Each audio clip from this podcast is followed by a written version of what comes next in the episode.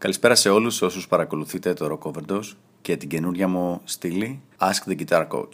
Η πρώτη ερώτηση για σήμερα έρχεται από τον Γιώργο Αναστασίου, ο οποίος με ρωτάει: θέλω να μάθω ηλεκτρική rock metal κιθάρα. Ποια είναι η πιο σημαντική συμβουλή που θα μου δώσεις? Γιώργο, η απάντηση είναι πάρα πολύ απλή για μένα. Η πιο βασική συμβουλή είναι και η απλούστερη. Πρέπει να βρεις ένα δάσκαλο ηλεκτρικής κιθάρας. Πολλοί κόσμος πιστεύει ότι δεν είναι απαραίτητο και ότι υπάρχουν διάφοροι metal κιθαριστές, όπως παράδειγμα ο Malmsteen και μερικοί ακόμα, που δεν είχαν δάσκαλο κιθάρας και όμως έγιναν και φοβεροί και τρομεροί παίχτες. Δυστυχώς τα πράγματα δεν είναι τόσο απλά. Αν κάποιος αρχίσει να μαθαίνει ηλεκτρική κιθάρα από 5 χρονών, έχει τη συνεχή και αμέριστη οικονομική και ψυχολογική υποστήριξη της οικογένειάς του στην ενασχόληση με τη rock metal μουσική, έχει έφεση, ταλέντο δηλαδή στη μουσική και την ηλεκτρική κιθάρα ειδικότερα, και έχει άπειρο χρόνο να πειραματίζεται και να παίζει.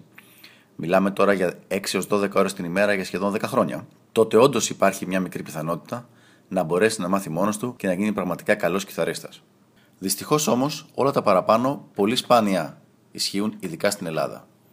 Οι περισσότεροι αρχίζουν να ασχολούνται με την ηλεκτρική κιθάρα γύρω στα 14 με 18, προσπαθώντας να ξεκλέψουν χρόνο ανάμεσα στα φροντιστήρια, στο σχολείο, στα μαθήματα ξένων γλωσσών και πολλές φορές χωρίς καμία υποστήριξη από την οικογένειά τους. Είναι ξεκάθαρο λοιπόν ότι στην ελληνική πραγματικότητα δεν υπάρχει η πολυτέλεια του άπειρου χρόνου που απαιτεί η προηγούμενη λύση. Ένας δάσκαλος θα κάνει πολλά πράγματα που δεν μπορείς να κάνεις μόνος σου. Το πιο σημαντικό είναι ότι θα μειώσει το χρόνο που σου χρειάζεται για να βγάλεις αποτελέσματα στην κιθάρα περίπου στο 1 τέταρτο. Δηλαδή, αντί να μελετάς ως αυτοδίδακτος 8-12 ώρες, θα έχεις αντίστοιχα αποτελέσματα μελέτης μελετώντας 2 με 3 ώρες. Άρα, αν έχεις σχολείο, πανεπιστήμιο, φροντιστήριο, παρέες, γενικότερα κάποια άλλη ζωή η οποία να τρέχει, είναι μάλλον ο μοναδικός τρόπος που θα προλάβεις όλα και να έχεις και πολύ καλά αποτελέσματα στην κιθάρα. Επίσης, το μάθημα που θα σου κάνει ένας εκπαιδευμένος, και με βλέπεις ότι αυτό το λέω συνέχεια, ένας εκπαιδευμένος δάσκαλος μουσικής, θα είναι φτιαγμένο πάνω στις δικές σου αδυναμίες, αντί να είναι απλά ό,τι έχεις όρεξη να παίξεις εκείνη την ημέρα. Ένα πολύ κλασικό παράδειγμα είναι το εξής. Ο τρόπος που πολλά παιδιά προσπαθούν να μάθουν ως αυτοδίδακτη κιθάρα είναι ότι μπαίνουν στο YouTube και βλέπουν βίντεο και μετά αυτά που βλέπουν τα βίντεο προσπαθούν να τα παίξουν.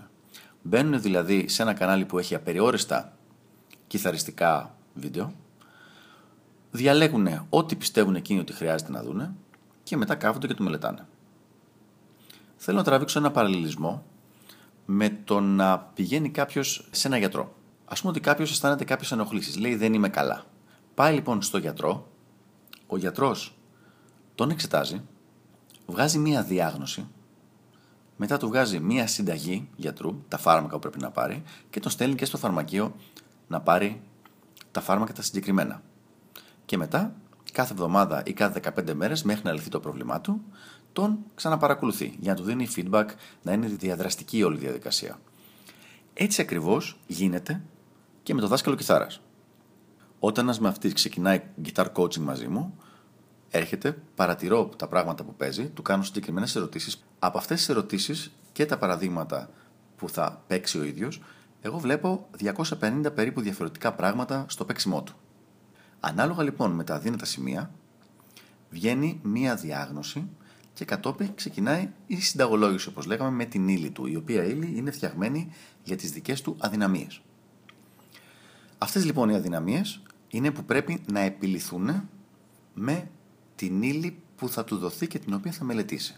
Κατόπιν η ύλη αυτή εκτυπώνεται και του δίνεται και κάθε εβδομάδα ή κάθε 15 μέρες ξανάρχεται για να δούμε πώς προχωρούμε. Είναι μια διαδικασία πάρα πολύ κοντινή με αυτή που θα έκανε κάποιος που θα πήγαινε σε ένα γιατρό επειδή δεν αισθάνεται καλά.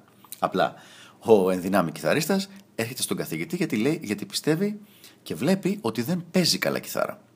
Τι κάνουν λοιπόν τώρα οι περισσότεροι όμως οι αυτοδίδακτοι? Οι αυτοδίδακτοι, όπως είπαμε, πάνε στο YouTube ή παίρνουν ένα τυχαίο βιβλίο που τους τράβηξε την προσοχή και βλέπουν και αρχίζουν να παίζουν εκεί πέρα ό,τι τους τραβήξει την προσοχή. Αυτό δυστυχώς είναι ιατρικά το αντίστοιχο με το να λέει κάποιος: ρε παιδιά, δεν αισθάνομαι καλά, δεν είμαι καλά. Κάτι έχω, κάπου πονάω, κάπου δεν αισθάνομαι καλά. Και αντί να πάει σε ένα γιατρό, πηγαίνει στο φαρμακείο, κοιτάζει όλα τα φάρμακα που είναι στον τοίχο και διαλέγει ποιο φάρμακο θα πάρει από το πόσο του αρέσει το packaging, δηλαδή το πακέτο. Και μετά παίρνει αυτό το φάρμακο και περιμένει να γίνει καλά. Όσες είναι οι πιθανότητες λοιπόν το να γίνεις καλά σε μια αρρώστια την οποία δεν ξέρεις ότι έχεις, παίρνοντας ένα τυχαίο φάρμακο από το φαρμακείο, τόσες είναι και οι πιθανότητες για κάποιον να μπορέσει να μάθει μόνος του, βλέποντας απλά βίντεο από το YouTube και κατεβάζοντας PDF και παρτιτούρες και προσπαθώντας να παίξει μόνος του. Είναι ένα πράγμα το οποίο είναι εφικτό σε λιγότερο από 1% των περιπτώσεων. Αυτά από μένα για τώρα. Θα προχωρήσουμε σε λίγες μέρες με τις επόμενες ερωτήσεις.